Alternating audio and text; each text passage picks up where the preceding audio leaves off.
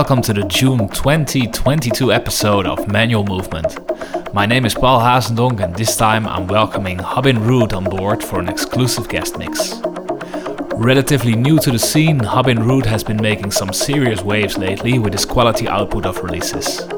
He's been signed to well-respected labels such as the Soundgarden, Mango Alley and Plattenbank, and of course he has already appeared on our MNL label, remixing Salvador's Shade of Love single.